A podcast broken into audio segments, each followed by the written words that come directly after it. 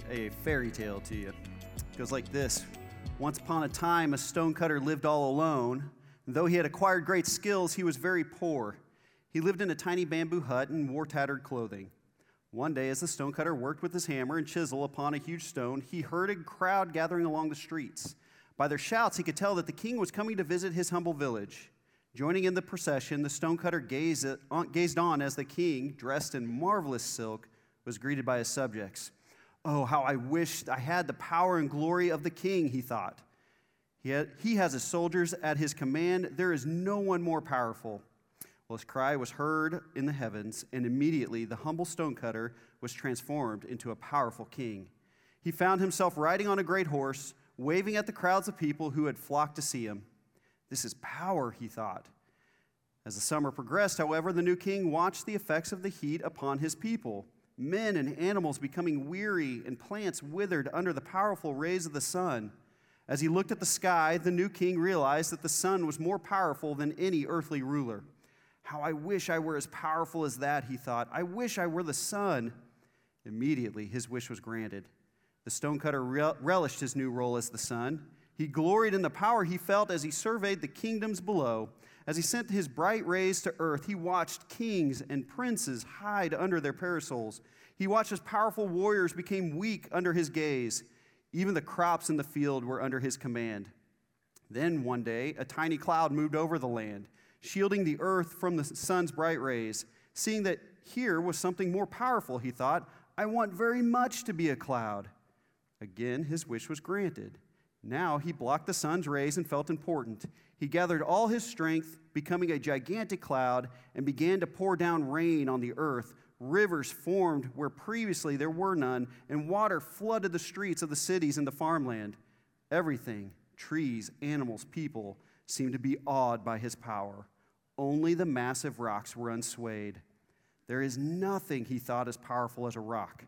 How I wish I were a huge stone. His wish was granted. As a stone, he remained motionless and powerful, unmoved by the sun, wind, or rain. He felt exempt from all the forces that shaped the existence of those around him. Then one day, a man approached, carrying a bag. When he stopped, he pulled out a chisel and hammer and began to chip away at the rock. Realizing that the man with the tools was more powerful than any rock, he cried out, "Oh, I want to be a stonecutter." Once again, the heavens heard his cry, and he became a stone cr- a stonecutter. Once again, he lived in a bamboo hut and made his living with a hammer and chisel, and he was finally content. I think that story probably sounds a lot like us sometimes, where we're constantly looking for something else besides what's right in front of us, or we're constantly thinking something else is better or the grass is greener in someone else's yard. That's why I want to talk about contentment this morning. Uh, and, and, and honestly, when we talk about com- contentment, Um, as I was looking through some of these things and what the scriptures have to say, the scriptures have to say a lot about contentment. This is a highly and profoundly biblical concept that the scriptures teach us about. And who better to learn than from a guy who was just like the stonecutter? His name was Solomon. And he writes a book called Ecclesiastes, and that's where we're going to be uh, this morning. He starts this book uh, uh, about this very similarly to what our stonecutter was like. And he And he starts the very first thing, meaningless, meaningless. Everything is utterly meaningless. And so he begins this search. Where do I find meaning? Where can I find fulfillment? And he starts this chase. And Solomon is basically talking about most of his life where he's looking for this meaning, for this fulfillment, this joy, this type of satisfaction. And we kind of come to a climactic point of it in chapter five, and that's where we're going to sit this morning, at the end of chapter five. You see, by the time he gets here, Solomon is writing as an old man, looking back on his life in reflection. And he's talking about this chase, this, this experience through life, trying to find this fulfillment, this joy or this satisfaction, this contentment. And he says, man, I've been chasing this for a long, long time, and I think I figured out the ticket to it. And so we're going to pick up in, in chapter five, starting in verse eighteen, and this is what it says. Solomon tells us, behold, what I have seen to be good and fitting is to eat and drink and find enjoyment in all the toil with which one toils under the sun, the few days of his life that God has given him, for this is his lot. Everyone also to whom God has given wealth and possessions and power to enjoy them and to accept his lot and rejoice in his toil, this is the gift of God. For he will not much remember the days of his life, because God keeps him occupied with joy in his heart." And Solomon writes about uh, this call to eat and drink and enjoy, and you know what he means by this. He means that we get to have guilt-free seconds this week, and you don't have to worry about anyone casting any judgment because it's biblical for us to do. It's right here. Actually, that's not it at all. Um, and I'm hoping when we read this, we can see this idea of contentment that Solomon is bringing his readers to. See, Solomon's writing in contrast to a backdrop that would describe his world this way, and probably describes our world in a similar fashion. There's so much of if-only statements that are going on, and I think Solomon is experiencing some of that in his chase. And some of us are like that as well. Some of us just say, man, I would find contentment, I would find satisfaction if only I were like him or her. Man, if only I were stronger, or if only I were taller or smarter, if only I were younger or healthier or wealthier. Man, if only my kids were different. If only my marriage was different, if only my job was different, I'd be set, I'd be satisfied, I'd be fulfilled. Man, then I would be content. You're going to hear over the next few minutes me talk about and say this word content a lot. And, and I think it's fair that we ask a few questions with that, because, man, it really, at the end of the day, what is contentment? What is contentment? If, if Solomon makes a big deal about it right here, what is it? And, and let's kind of get a little honest right here. Is it really that important? Like, does contentment really matter that much in the grand scheme of things? And if it matters that much, if it really is important, how do we get it? Like, how do we arrive at that place where we are content with our life? So I, I start out asking that first question, what is it? Man, what is the essence of contentment? Well, this is something I struggled with a lot, and it's still something, if I'm being honest with you, uh, is, is something that I wrestle with just in my own life. Like, how, what in the world does it mean for me to be content?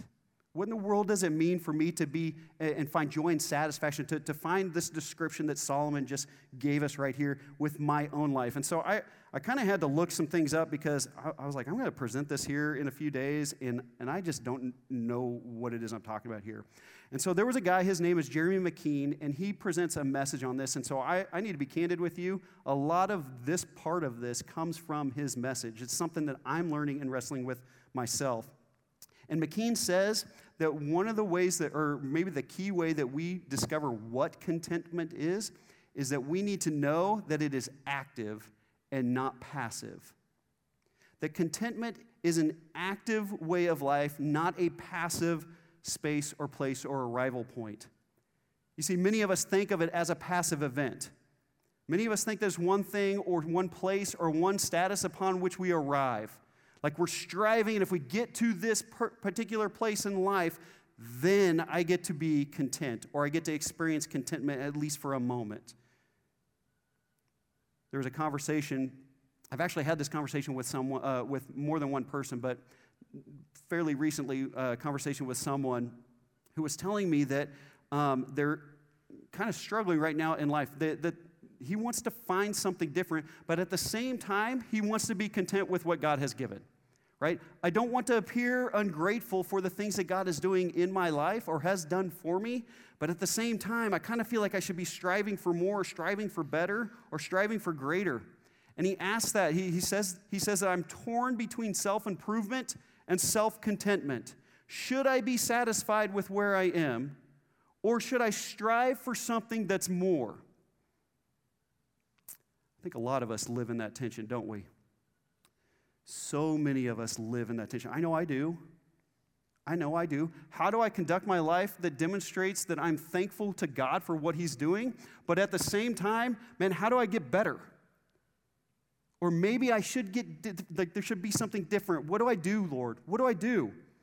I have a coach friend that, that told me a long time ago, he says, losing bothers me more than winning satisfies. And I think the point he's making is that when contentment is passive, complacency takes its place. And so the solution, I think, is in understanding the active nature of contentment, not its passiveness. Solomon says in Proverbs fifteen fifteen, he says, a cheerful heart has a continual feast. Solomon really wants you to eat a lot this week, doesn't he? He talks about this life as, a, as food a lot and participating in this a lot. But in this proverb, when he says a cheerful heart, what he's really talking about is a contented heart. One that has found contentment, man, that is a continual feast, a satisfying experience. Look in verse eighteen again uh, of Ecclesiastes chapter five. Solomon says, behold, what I have seen to be good and fitting is to eat and to drink and to find enjoyment in all the toil with which one toils under the sun, the few days of his life that God has given him, for this is his lot. And contentment is not just knowing that there is food and drink and enjoyment. Contentment is the active participation and the activity of eating and drinking and enjoying and working. It is taking what is already before you and making the most of it. This is a highly profound biblical concept. The Bible is chock full of this idea, that we make the most out of what's in front of us. It's not a passive satisfaction. It is an active one. It is one that we do. G K Chesterton says it this way. He says, true contentment is a thing as active as agriculture. It is the power of getting out of any situation all that there is in it. Man, that's a really, really good way of seeing this. It's a really good way of understanding the book of Ecclesiastes. Paul, in, cha- in Philippians chapter four, actually reveals the secret of contentment. He gives this big, giant teaching and, and this big explanation to uh, the people that are going to be reading his letter, the church that's going to benefit from his letter. And he crescendos in, in verse thirteen, and this is the one that we have clung to so hard as a people, as a church. And many of you have posted this verse several times. Many of you have, have put this on uh, different things that you, like notebooks and, and, and things and reminders for you. And some of us have even hung this in our own living rooms and on our mantles and, and in frames and things like this to remind us. And, and in, in Philippians chapter fourteen, Paul does not tell us that I sit back and do nothing but complain about my plight in life through Christ who strengthens me. He says, I do all things through Christ who strength, strengthens me. I do all things. It's an active place for Paul. And he says, this is the secret of contentment. This is what it is. Active, man, it's Christ's strength, it's Christ's strength that's the activity that maximizes the moment for us. If we want to make the most out of what's in front of us, we tap into the strength that Christ gives us. It's active because we say, I have, not if only I had. Because you see, at the end of the day, no matter what our plight is, we have Christ. And because we have Christ, I can do all things through him who strengthens me. Now, if this is true, we need to be honest with ourselves.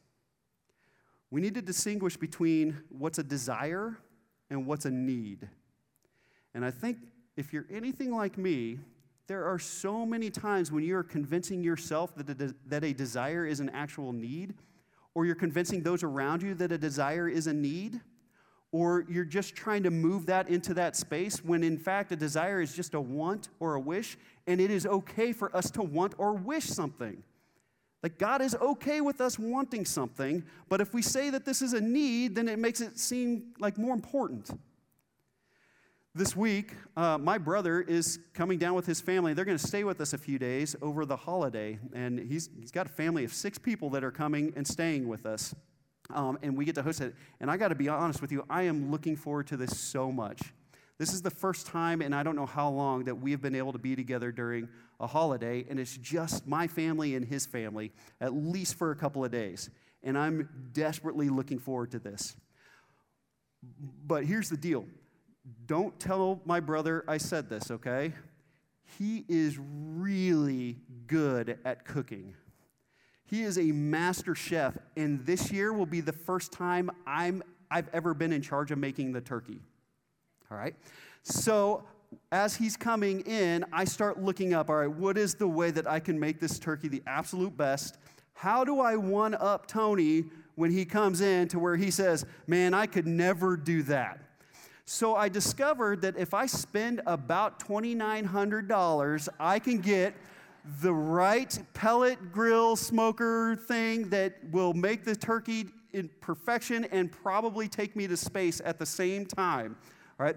And, and, and if I do this, uh, it, look, if I want to, it, look, I need to make this perfect so that he knows when he tastes this that, man, uh, I got him, right? But the reality is that's just a want. And the need that we get to experience this week is the time together and the conversation together and the, man, the desperately missed time that we have had and get to catch up, and our families get to play together and we get to talk together and we get to laugh together. We're probably going to do some crying together. That's the need that we have. But my desire is to outdo any of his cooking. And the reality is he's just going to have to suffer with a burnt turkey. But we get to experience the need right there. You see, the need trumps the desire. And there's an important question that we have to ask ourselves. Am I making the most of what I have now? Or am I focused on the burnt turkey? Am I susceptible to grumbling and complaining about what I don't have? I know I am. I know if I'm not on guard with that, that I can easily slip into grumbling and complaining about what I don't have or what I am not. You see, contentment is not the enemy of dreams and desires, so you don't have to lie about it. It's clarity so that you don't confuse desires with what is actually needed. And if we can do that, if we can distinguish between desires and needs, then I think we can also distinguish between present and future, and that's what contentment enables us to do. Contentment distinguishes present and future because it is making the most of the present, knowing that I can always improve in the future. I was reminded of this a couple weeks ago. A couple throughout the last couple weeks, uh, I've been able to go over to the Powerhouse with Cameron and help set up a Powerhouse for different things. For uh, we got Upward and we got Impact and all these things like this. And I was reminded, you know, several years ago we used to do worship in that building. And when I was doing youth ministry, about three to four times a week, I would have to set up, tear down, set up, tear down, set up, tear down, so that we could do what we're doing in here. And some of you remember that, right? And what we were doing with that, the, what, the activity that we were participating in there was making the most out of what God had given us. But I will tell you what we're experiencing right now is a vast improvement. It is a blessing to not have to get here early and set up all these chairs so that we can all have a seat in here. And then right after service, although today it's going to happen, but right after service every week to have to tear them down so that we can do another ministry. And then do that all over again throughout the week so that we can have another ministry participate in this. We were making the most out of what we had, knowing that in the future we are going to improve. It's definitely Uh, a, a, a way for us to distinguish, distinguish between the present and the future. If you look at verse nineteen again, Solomon says that we are to accept your lot. And this isn't a passive acceptance. It is a call to eat and drink and toil and enjoy the lot that's in front of us. Use what you have and make the most of it. Deeply biblical concept. And so for that reason, contentment is important. It is important. It really does matter. And I think when we look at Ecclesiastes in chapter five, verses eighteen through twenty, I see two massive reasons that contentment is a big deal from Solomon's words.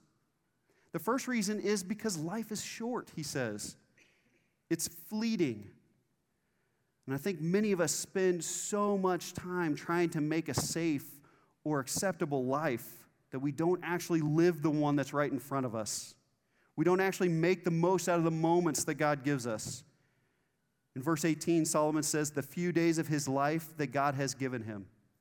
Every person that is older, older than me has said something like this to me at one point or another in my life. They say that life happens so fast that when you're nearing the end of it, it feels like you just blinked. Man, so many people spend their whole life wishing for a day that may never come and miss right what's right in front of them. Is that you? Is that you? Do you find yourself consumed with a day that may never come, a moment that may never come, an experience that may never come, that you're missing a precious gift that God has given you right now in this moment? It's what the entire book of Ecclesiastes is really about. So many of us are going to have an opportunity to experience this very thing this week. I would challenge you to acknowledge where there is loss. I don't want to be glib about that. This, this week is going to remind us of some things. Acknowledge that. But let's not lose what's not lost yet. Like, let's not acknowledge this loss so much that we're not paying attention to what is. And make the most of that opportunity. There's a psychologist that talks about a patient that he met with on a regular basis that was experiencing regret so much so that it was paralyzing him, that he was having physical reactions to certain things. And so he did an exercise with him where he said, he grabbed a blank piece of paper, he made a black dot on this piece of paper, and he said, okay, what is it that you see? And he said, his patient looked at that, he says, I see a black dot. And he goes, that's exactly what's going on with your life. You see this, and the only thing you're focused on is this black dot. And you're missing the wide open space and opportunity and moments and experiences that are right here. And I wonder if that's us in here. I wonder if that we're so drawn to what isn't that we've missed what is. Are we able to have contentment with the space right here, the white space? Or are we so focused on that black dot that takes up just that minimal part of that space? I think that's a good question. I think that's a healthy question for us to ask when it comes to that. Are we so focused on that black dot that we miss the white around it, even though it is greater than that dot? So life is short. But I think the other reason, as Paul or as uh, Solomon describes right here, is that life is the lot. And that's that lot that God has given us. In verses eighteen and nineteen, we read, for this is his lot, and to accept his lot. Solomon doesn't say you can't improve your lot. He's not telling you that. But he is saying that there is no use in wishing that you were someone else, or that you wish you had someone else's lot, had their stuff, their gifts, their talents, their lot in life. It does no good to compare yourself to someone else, because you're missing the precious gift that is right in front of you. Why is contentment so important? I think it's because it's the only logical response to this fleeting lot in life. I think it's the only way that we can actually grab onto the truth that God is bringing to us in the moment. And if it's that important, how do I become content then? And how do I get there? How do I move into that space that's con- that, that I'm actively participating in contentment? Well, I think there's two primary things that we ought to do, and, and Solomon hints at this. I think the first one is that we connect to the source of life. That when we, if we really buy into this idea that God is, is the one that has granted us a lot in life, then we need to be connected to that source. We need to be connected to the one that creates the lot. Stay with that uh, concept for a minute, okay? Uh, I want you to view your lot in life like your house is in a lot in your neighborhood. I think the temptation when we do this is to kind of peek your head over the fence and take a look at your neighbor's lot and to see all the fun things that they have in their yard, in, in, in on their grass, and all the things that they get, and you sit there and go, ah, man, I wish I had that. When in reality, that neighbor's probably peeking his face over at yours and going, whew, I wish I had that too. And then we just have a lot of just anxiety that happens because we don't understand that God has given us a lot and he has blessed that lot. Verse nineteen once more, everyone also to whom God has given wealth and possessions. What in the world is Solomon talking about? Solomon, how, man, you have the best of the best. Like, he was a very wealthy person. He has gained everything that you can possibly gain. What's he talking about here? Verse nineteen goes on to say, um, not only that God has given wealth and possessions, but also in the power to enjoy them. Why in the world would God have to give us power to enjoy the things that he has given us? And I think you know the answer to this. I think we all understand that acquiring and enjoyment are not automatically congruent. Like, they don't automatically go hand in hand. If you don't know the God of all things, then those things will become your God. If, if God is not your source for pleasure, then pleasure becomes your God. If, if we start looking for meaning in things, if we try to get something out of things, money, sex, friends, toys, man, we're going to discover they can't give that to us, and we'll be like Solomon at the beginning of Ecclesiastes. Meaningless, meaningless. It's all meaningless. Again, Chesterton says, meaningless does not come from weariness of pain, but being weary of pleasure. You will always be chasing. You will always never be satisfied. So the so contentment, the making the most out of what's in front of us, making the most out of our lot, man, it's a precious gift given by God. Let's know the source of that. Let's know him. We receive that gift by faith. You've given me this life, Lord. Now I'm going to make the most of it. We receive this gift, this lot, the same way we have received his salvation. The same way that we have received the cross of Jesus Christ, which is where God demonstrated his goodness, all his grace, all his life, and it put it on display for us to grab and receive that. We experience contentment not by turning our backs on the hand that feeds us. We experience contentment not by just finding the healing for our sin from God, not just planning for what the next life is like, but we receive it by letting him heal our suspicion that he isn't good. Because when we're not content with our lot, that's kind of what we're telling him. That's kind of what we're saying. God, this just isn't good enough. We can agree with Augustine when he says, oh God, our hearts are restless until they find our rest in you. And let's be connected to that source. And then secondly, we rely upon the strength of Christ. We rely upon the strength of Christ. He tells us in verse twenty, for he will not much remember the days of his life because God keeps him occupied with joy in his heart. What is he talking about there? God will keep us so busy squeezing all the joy and opportunities before us that we will wonder where all the time went. I think Elizabeth Elliot says it best. The secret of contentment is Christ in me, not in different circumstances. And it is possible some, for someone to have the gift of eternal life, but never experience the gift of this life. Paul says to Timothy in First Timothy chapter six, verse six, godliness with contentment is great gain. You see, you can be godly, but lack contentment. For many this week, man, it'll be a highlight of that truth. The life of contentment is one that is a continual feast. And how do we gain this?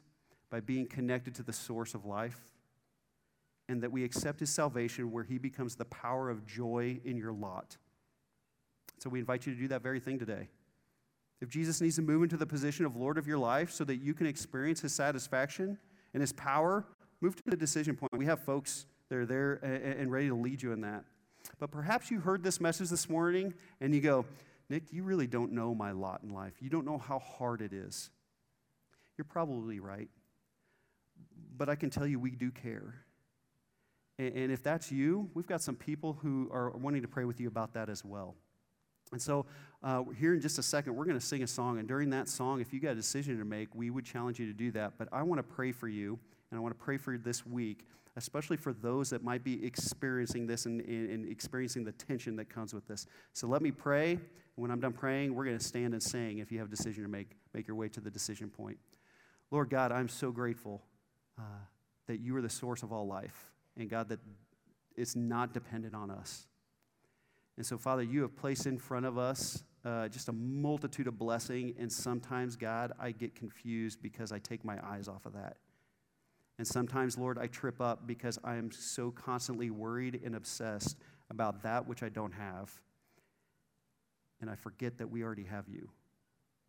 And so, God, I pray that if there is someone here that is, their hearts are just stirred, that your Holy Spirit is doing a work in them right now, God, that they would have the courage to go to those uh, decision points and pray about that and seek you out in that.